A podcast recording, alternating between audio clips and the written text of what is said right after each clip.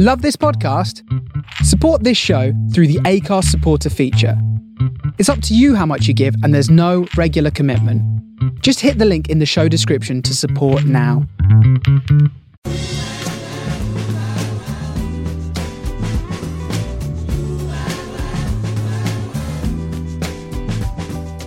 This is the Soho Radio Podcast, showcasing some of the best broadcasts from our online radio station right from the heart of Soho, London.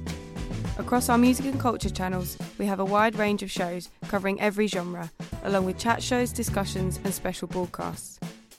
Here is just one of our recent shows.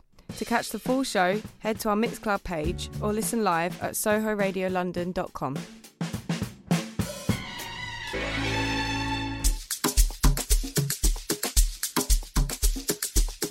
Hello and welcome to Third Waves. Third is an intersectional publication celebrating culture, heritage, and diversity. And on Third Waves, we will do the same. I am Rona, stylist, creative director, and founder of Third. I'm Daniela. I'm a writer, musician, and producer at Third. And I'm Tribe, DJ, radio host, and music editor at Third.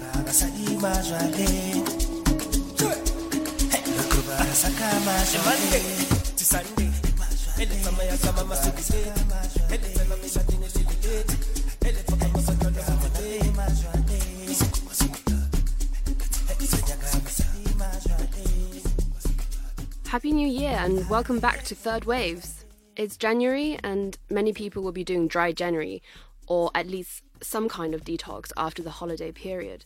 So it felt like a perfect time to talk about a topic that has really taken our interest in this moment the topic of alcohol.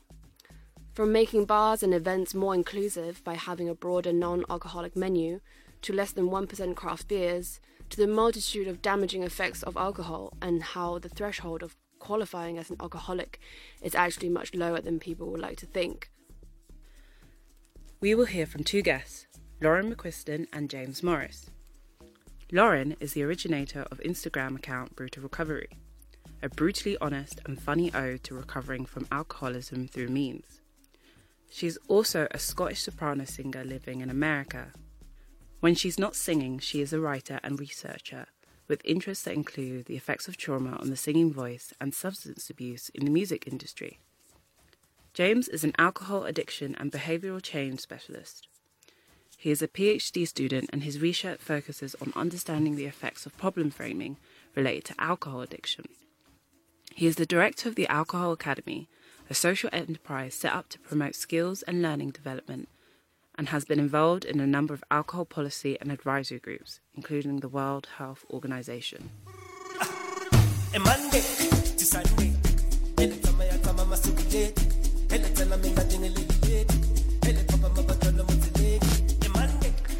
Um, so it is January. Are either of you doing dry January this year, or have you ever done it? Um, I've actually never actually done dry January, to be honest with you. Yeah. Um, to be honest, I'm not someone who drinks loads, but um, last year I prob- I realised I probably stepped into a pub more times than I ever have in my life. I Yes. probably drunk the most. Do you know what I mean? Like, Yeah. yeah, I probably drunk the most than I than I ever had. So um, maybe this year was a good time to do it. Do you know, as a DJ, drinking kind of comes hand in hand. Like, we, we were talking the other day about sometimes in particular moments in history, for example, in South Africa and stuff, the tox, tox system, uh, people get paid in alcohol. And whilst I don't get paid in alcohol, it almost comes as part of the perks. Like, we're going to give you a drink to go with your DJing, um, and that's just part of what the package is. You realize that kind of adds up and starts to creep up. If you're DJing two, three times a week and you're drinking two, three, four drinks in a night. So I did have a couple of moments this year where I was like, I'm drunk and I didn't intend to be drunk, but it's just happened. Yeah. Um, so yeah, I, I think I I'm gonna definitely keep an eye on that this year. Do you feel like um when you're DJing and they're like other DJs for the night, obviously on the set? Yeah. Um, is it a thing in amongst DJs in January? People are like, oh, actually, I'm not drinking this month, or not really. Um, I don't think I've heard many DJs going. I'm I'm not gonna drink this month. Uh, it's interesting because I I did a recent DJ skit where it's called Beats and Liquor, and every time you mess up the mix, you take a shot. Oh my god. It's amazing. It's amazing. It but sounds like it, uh, it was it's a really gonna get worse, really. exactly, exactly. It, it was a very good experience. Um, but it it does make you kind of think about how entwined alcohol is to the nightlife, and as a DJ, that's kind of part of it. What about you, Um, Daniela? Yeah, I I've never done dry January, and I I think I'm not really into this thing of like giving up something entirely for a period of time thing. I think I don't really like to like this kind of categorical way of like doing stuff. It just doesn't really mix with me. Um, because I just I think I just would find it too difficult, or like that teenage rebellion thing of like, oh, but now I really want I really want it. So like I don't do Lent as well. Obviously, like not not because I'm not religious, but again, just because like I don't know. I just don't. I don't really get it. Like when people are like, "Oh, I'm not going to do this for this amount of time," N- like, to- like just. I just mean that it doesn't really work for me. Um, but I what I do quite like about these kind of things like dry January or whatnot is the fact that it does make you. I think it's a really good thing that people talk about it and think about it because it does make you think. Oh, because just like you did just now, you're like, "Oh, I don't really drink that much," so it's not like I've never really thought about it or like needing to do that kind of like intentional detox from alcohol. But you know that people think about it more by having almost like this vocabulary, like the fact that this is like soundbite out there called Dry January. You're like, oh, what's that? I'm going to think about it, etc. And I think it's definitely, definitely a good thing. Yeah, I agree with you. I think um, also through looking into things like dry January, this whole idea of sober curiosity, which is super on the wave at the moment. I found Oh, out about what's that, for the first time. So basically, being sober curious is not drinking. So when you're actively, I mean, another word I would have used for it is teetotal. But I think when you're sober curious, you're also um, it's a lifestyle choice for you. Oh, so it's like exploring the idea of how removing alcohol from your life may have, you know, a positive effect. So it's like you're kind of questioning it and exploring it. definitely. I think it's uh, it's like trying to abstain, build your lifestyle around abstaining from alcohol. Um, and I think one of the kind of interesting thing that I that I can see the sober curious movement almost doing is like creating spaces. Um, and like like I was just talking about how much this year I've entered a pub. Like pubs are generally like drinking spaces Yeah. um and they're like sober curiosity is definitely creating like social spaces where alcohol is like not attached to Yeah. what is happening there um so an example of this is that there was like the Clean Vic sort of pop-up pub which was the first um non-alcoholic pub that um i think it was uh, launched at some point. I think it was maybe like over two weeks or something like that. Um, but it was like a non-alcoholic pub social experiment that sort of was put on to almost um, provide sober curious people with a place to go and socialize. Still, people seem to really have turned out and and great. quite enjoyed.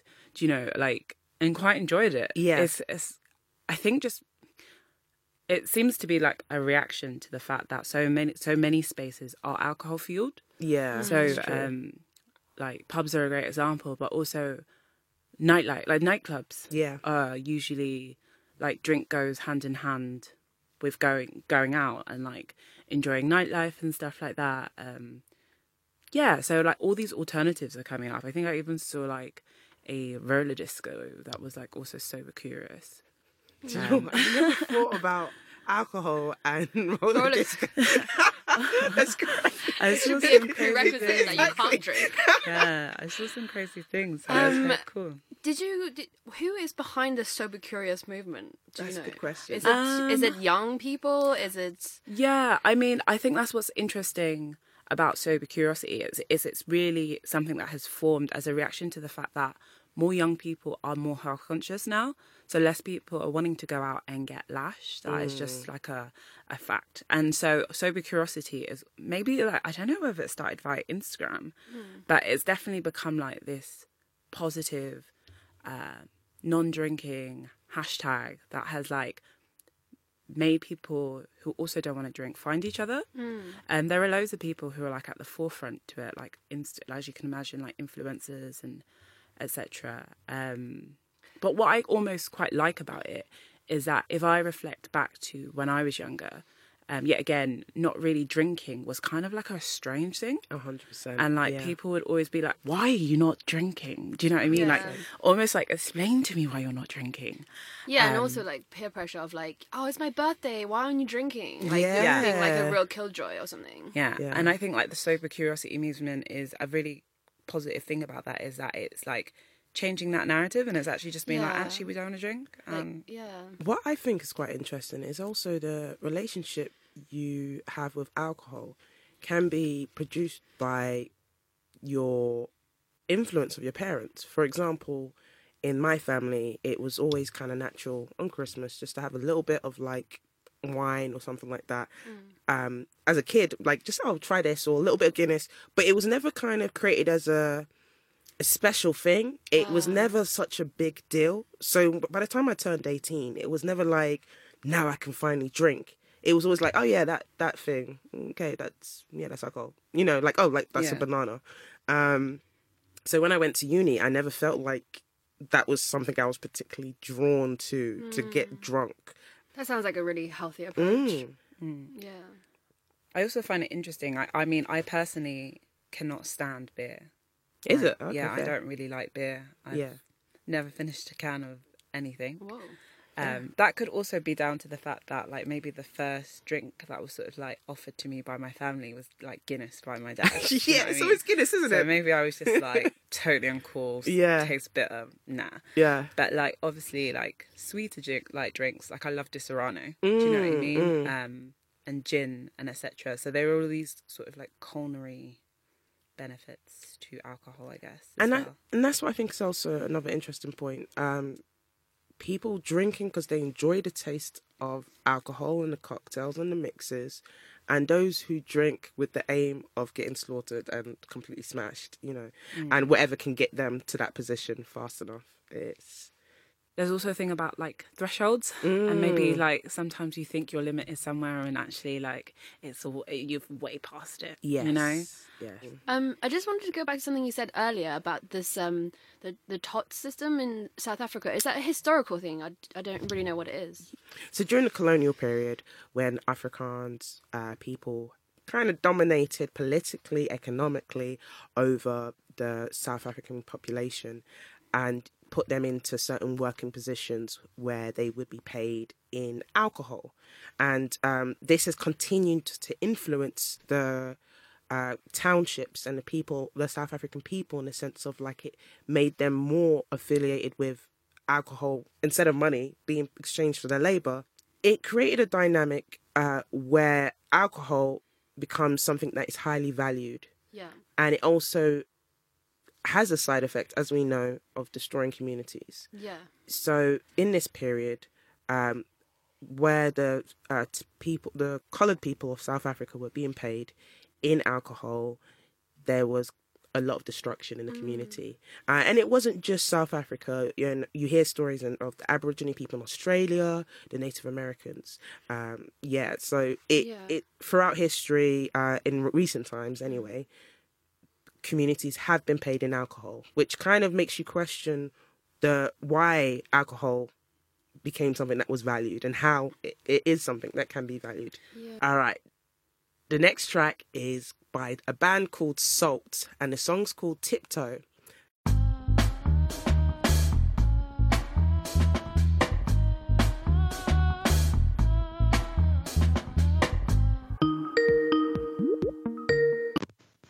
Hello. Good afternoon. Hi.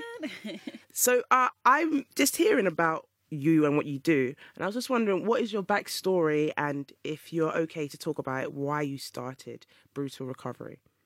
Yeah, I'd love to. So, uh, I, like many uh, Scottish women, people from the UK, started drinking very young. It was a very uh, socially accepted thing. It was, I remember, like, you know, going to uh, like gigs and shows, and there would always be like a little bar of like Blue WKDs and stuff. And I would be about, you know, 13, 14, you get someone older to buy it for you. And everything that made me nervous about being social and being shy and being a little bit different just disappeared. So I learned from an extremely young age that if I was ever uncomfortable, uh, I could drink alcohol and I would feel instantly better. Um, you know, I, I've talked to so many other people that struggle with alcohol, and they describe like their first kiss or their first flirtation like happening after their drink. So, you know, in our young developing brains, we uh, equate alcohol with success and social success. So. I did that for a very, very long time. And uh, being in a country with so much drinking culture, I never knew that it wasn't normal. Um, so, and then uh, I went to uni. I went to a school in Glasgow, and you know, the first thing you get at school is is Freshers Week, and Freshers Week is what is the most you can drink for the least amount of money. Um, I don't know if England they have the the tactical whitey, which is like you make yourself sick before you go out, so you can drink more when you're out. Like that's no, what? that's next level. yeah, so you know, but you know, you're like uh, pre-drinking with all of your friends, and then you're like, oh, uh, like I have clearly drank too much. One minute, I'm just gonna go tactical, and then I can like go out with you. So, oh. so like I, I was that girl, you know, and underneath I was still this just really, really, really shy mm. person, and I just desperately wanted people to like me. And I was in this like school situation, and everyone just seemed so much cooler than me. Like I'm, I'm from a farm from the southwest of Scotland, so like in my head I am the least cool person of all time. Um, but when I drank, like, oh, it was like i am also I'm a performer, and it gave me the thrill of performance. So I could be this uh, really cool, interesting, funny person. Uh, and then I started to realize uh, about in my, my later years of uni that my drinking wasn't normal. Um, I you know, had a couple of, you know, hospital visits. Like I got my stomach pumped and everything. And no one, ever, you know, there, there was kind of that whole like, oh, you know, spent her money on, you know, you spend your money on shots, then take your taxi money on shots, then take the ambulance home. Like, oh. legend. uh, and I was like, yeah, of course. Like, I, you know, can drink more than anyone else. That means I'm a legend. So, I've got a friend uh, who says I thought I was a legend, but it turns out it was just a liability. Mm. Um, and that is that is what I drove myself into. So were people found... encouraging you? Um, like the people you were drinking with, and just the general kind of social kind of surroundings that you were in. Aha. Uh-huh. It, it, just very much is the, the, the, the, drinking culture of young people in the UK. Uh, uh, so, like, as I, uh, you know, it, it, stopped becoming fun and people started to worry about me. Um, I was very high functioning. Like I would always make class the next day. I'd always pass my exams. Never missed a rent check. Uh, that you know that level of high functioning with a hangover is an indication that you have a problem with drinking. That you can pull it together so hard the next day so that you can maintain your level of drinking. Uh, and and someone pointed that out to me, and you know, I, I felt attacked. I, fe- I felt just like, how dare, like, look in the mirror, like when you're pointing, there's three fingers pointing back at you, like, and I would then, that's when I started to control everyone else's drinking. I wanted everyone else to be drinking more than I was. Uh, so I turned the enabling on other people so that I could kind of hide my own drinking and I'd be, uh, I would ha- always have like, you know, the, the drinking that I do with people, and I would always have like my little secret stash in my purse just in case I never had enough to reach like the complete oblivion I was looking for. Um, my, my, story gets a little bit more intense when I go to America. I live in America now, uh, hence I'm sadly not in the studio with you today. Um, but with uh, you know alcoholics, we have the term geographical, where you like change yourself, change your surroundings completely to escape your drinking. Mm. You think that changing the the circumstances you're in will fix everything.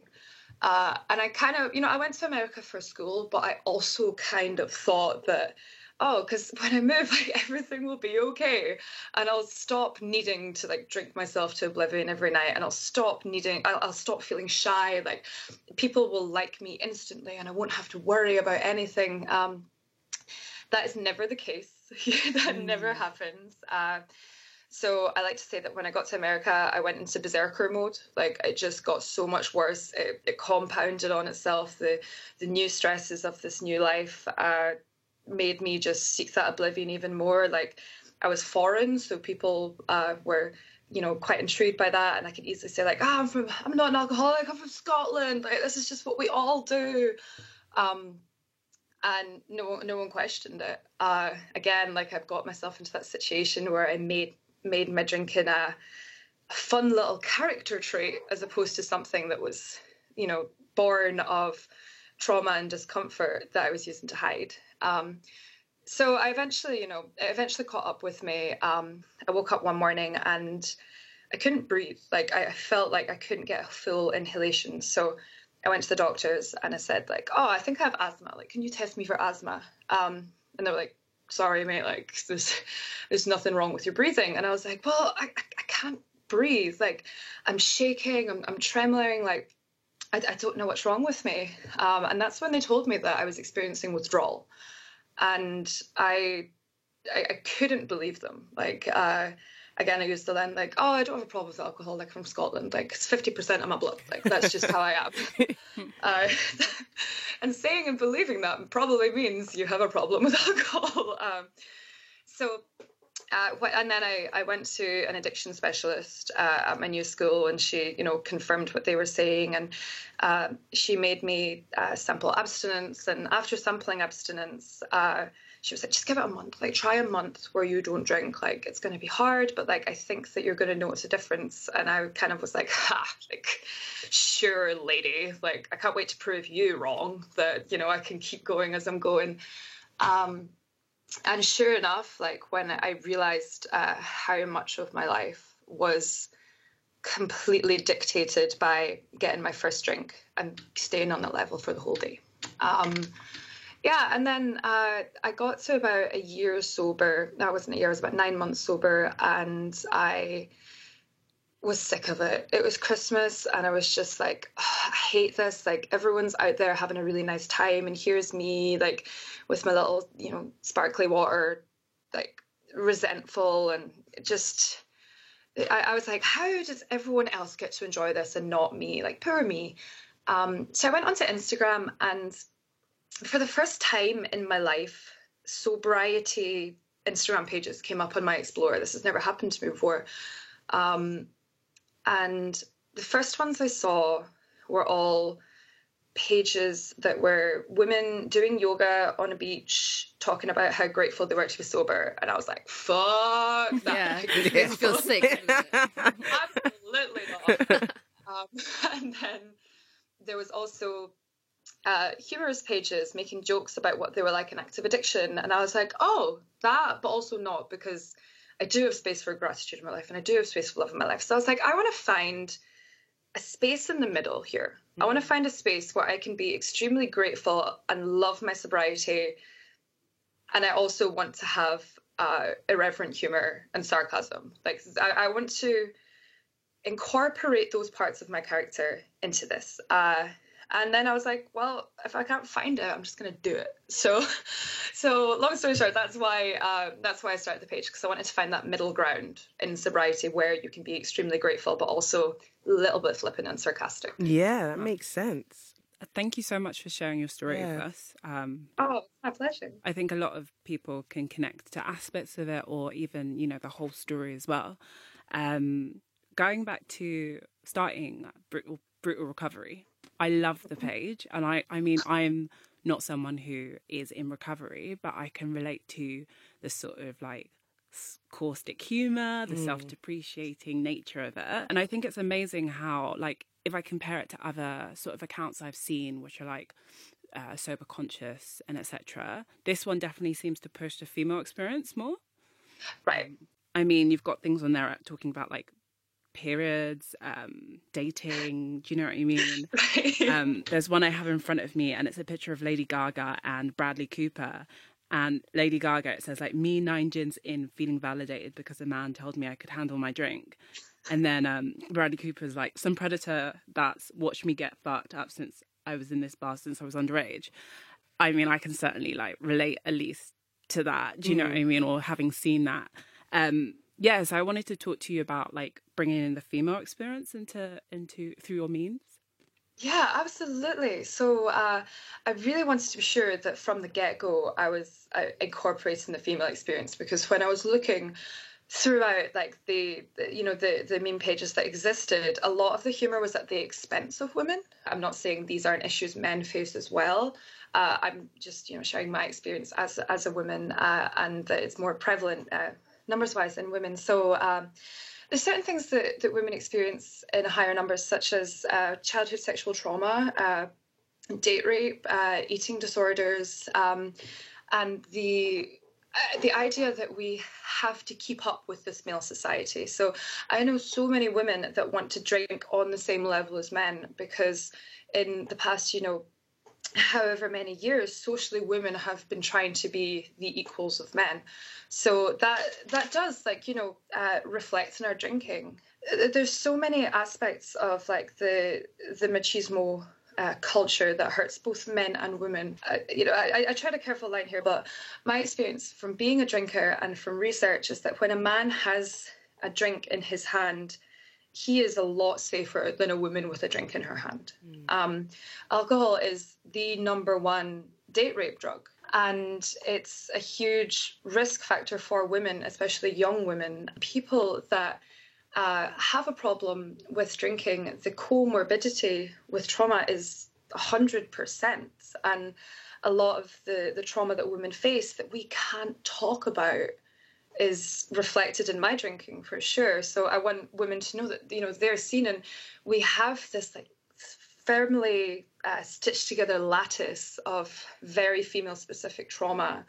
Um, and I, I, I, just really, really want it to vis- be visible, and I really want people to know that that really ugly thing about you that you feel is ugly and like unspeakable that comes out when you've got a vodka coke in your hands. Like, I feel that too, and, and it's okay, and like we can talk about that. Um, and as well like the the period stuff uh, I I, I talk about that all the time uh, I've spent I've spent my whole life uh, with uh, PMDD like really and, and really really bad PMS and I, I become an unrecognizable person around that time and you know when you're working a, a, process of recovery where you're trying to be you know the same level-headed uh, happy joyous free person and you have this monthly event that turns you into an unrecognizable person. Like I, am going to talk about that. That's something for people who menstruate, and uh, I, I've never, I've not seen a single platform where that's been talked about. So I'm going to be that person. nice. yeah, amazing. And what has your response been um, to your posts on uh, brutal recovery? How have people re- reacted to it in general?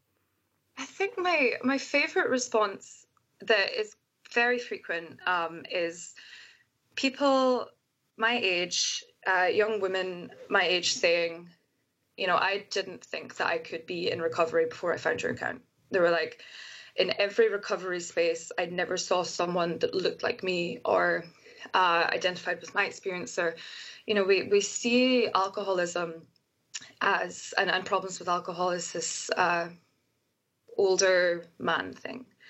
And uh, when you're a young woman, it's a fun, happy thing. Like it's uh, um, it's something that we we get alcohol marketed to us in this very feminine, sexy way. So if you're drinking again on on the level of men, uh, and you're drinking for this uh, to be accepted, it's it's it's okay mm. because you've not met that bar of what people consider for someone to have a problem with alcohol. So my favorite response is when I say like, uh, "Hi, I'm Lauren. I'm 26. Uh, I'm just graduated out of school, and I cannot drink like a normal person." So for I, I needed that person when I was younger. Like when I was in uni and I was like crying by myself in my halls of residence, like shot and whiskey I needed that person that was like, by the way, like you also can have a problem with alcohol. Like this isn't normal.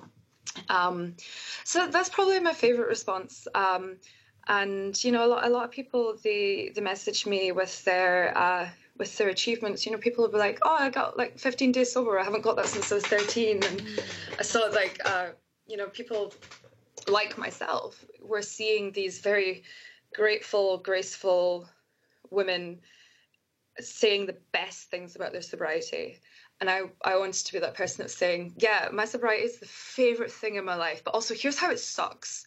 And it mm. sucked so hard, and here's what I did Yeah. that, that made it feel better. And it's just that full rounded experience that I want to portray. So when people say to me, like, I needed to see that for me to get to this point in my recovery, just makes it all worthwhile like really really really worthwhile. You know I, I say like my first line in my bio is brutally honest recovery. Like it, it just it just comes straight from a place of uh, transparency uh, and it makes me think of how much i was covering up when i was drinking and like i was getting lost in my lies and then having to keep up with the lies and the lies that i was putting on top of the other lies. Like just stripping all of that back and being you know so honest has been it's just been so amazing Um, th- there is another question that I really want to ask you about because you're an um, uh, amazing opera singer, and there's this thing about uh, performance. Obviously, plays a big part in medicative behavior. Um, I think people outside of the music industry, especially outside of the classical music industry, wouldn't wouldn't necessarily expect that people are potentially drinking before performances or taking beta blockers to deal with their anxiety. And so, I'd Yeah. love to hear you speak a little bit about how that sort of uh, basically work environment has encouraged or been unhelpful uh, to to your story. yeah um there's there's this idea that alcohol is in just intrinsically linked with the ideas of celebration and sophistication and uh, high achievement. And i found very early on in an opera career that you know when you go to one of these uh, events the first thing you get is a glass of champagne put in your hand. And uh, I, I that really reiterated to me that like oh to be in this industry i need to drink like we're, we're always told that if you're not networking like what are you doing? Like where do you network? You network at the bar you network at these events where it's just very very alcohol fueled. And we view music and opera as this luxury product and the other luxury product we have in society is alcohol. So they've, they've always gone hand in hand on on the industry level um, and on the personal level uh, opera singers and musicians in general, uh, we have always been given this idea that to be successful at what we do, we need to be at the very least a teeny tiny bit tormented. We need this level of pain inside us that drives us to be these wild creatives that we are. And I used to believe that to be the wild creative that I was, I needed to be drunk. I needed uh, that when I was drinking, it unleashed the side of myself that I was scared to show the world, and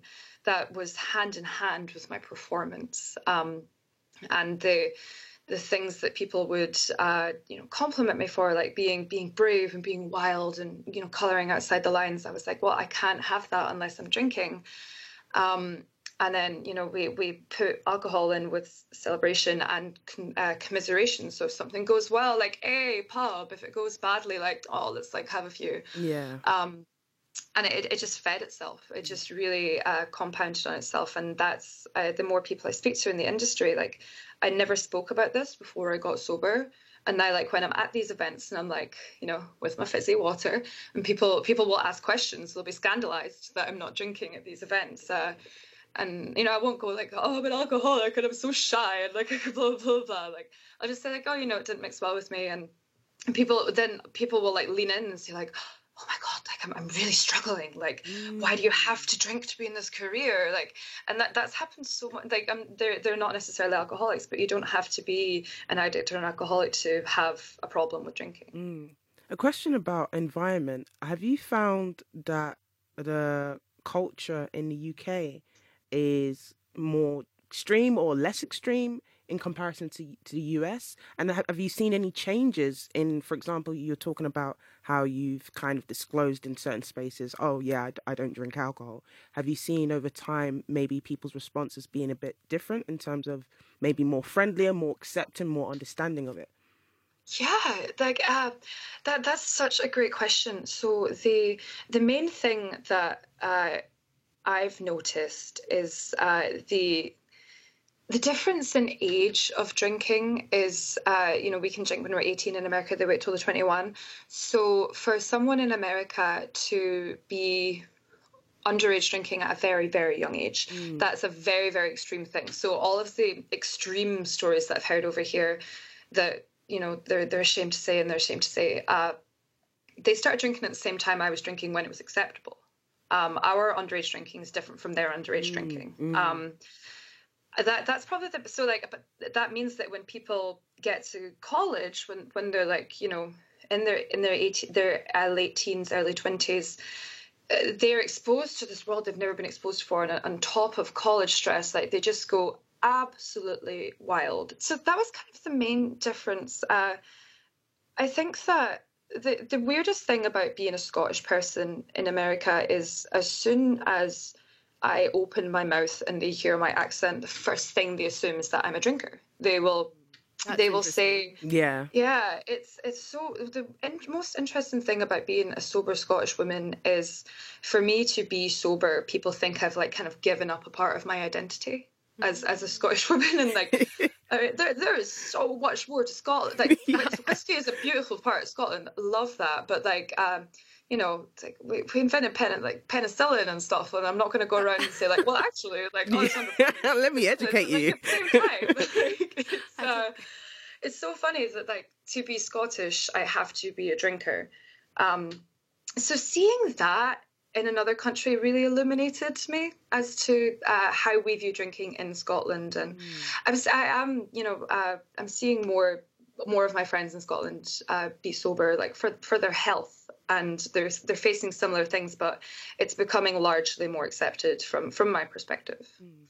Um, Lauren, one thing I really love about brutal recovery is that on the Instagram through the memes, you definitely show recovery is not this like simple, straightforward journey that you go through. Um, hmm. you show the highs and the lows, you know what I mean, the struggles. Um, if you were to give advice to any person really or young girl struggling or, you know, attempting to begin their recovery or on the journey of their recovery, what would it be?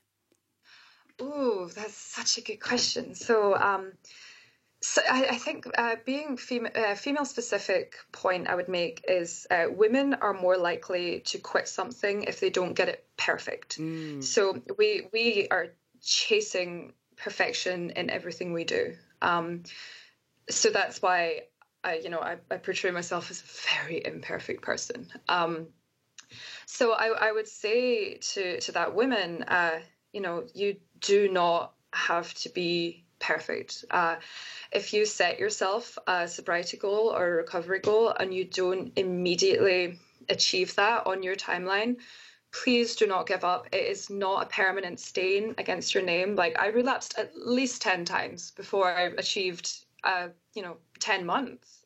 And uh, it would be really easy for me to say well you know i'm just going to relapse again. But like all that told me is that i just found so many ways that didn't work for me before i found a way that worked for me. So i would say that persistence is key. Um, i would also say community. Like even if you have one person that you identify with that is also on a similar journey of recovery have that person, find that person. Like it doesn't matter if their recovery journey looks exactly like yours or nothing like yours. If you have that thing in common that you want to free yourself of, uh, you know, your your your the grasp of alcohol, then you you'll always have each other. And I'm I'm so lucky that I have people that I really identify with around me. That if I'm ever in that moment of, uh, you know, severe anxiety or I've got a case of the fuck it's like I can call that person and say like, I, am I'm, I'm struggling, and it's so okay to say you're struggling. Um, and I, you know, I'd also say that it gets really hard. Like your first month is like you're walking without skin, but it grows back, mm-hmm. and the what you rebuild is just so worth it. Uh, this next track that I selected is Kendrick Lamar's Swimming Pools. It's the first track that came to mind when we discussed that we were going to do alcohol. Um, and it's released from his 2012 album, Good Kid Mad City. And it talks about his grandfather's um, alcoholism and also relates it to the social pressures that ordinary people f- face when drinking. Mm. And some news about Third. So, we launched our first range of limited edition tees and hoodies, which went down really well. To keep posted about our next drop, please make sure to follow us on Instagram. Thank you for tuning in to this episode of Third Waves.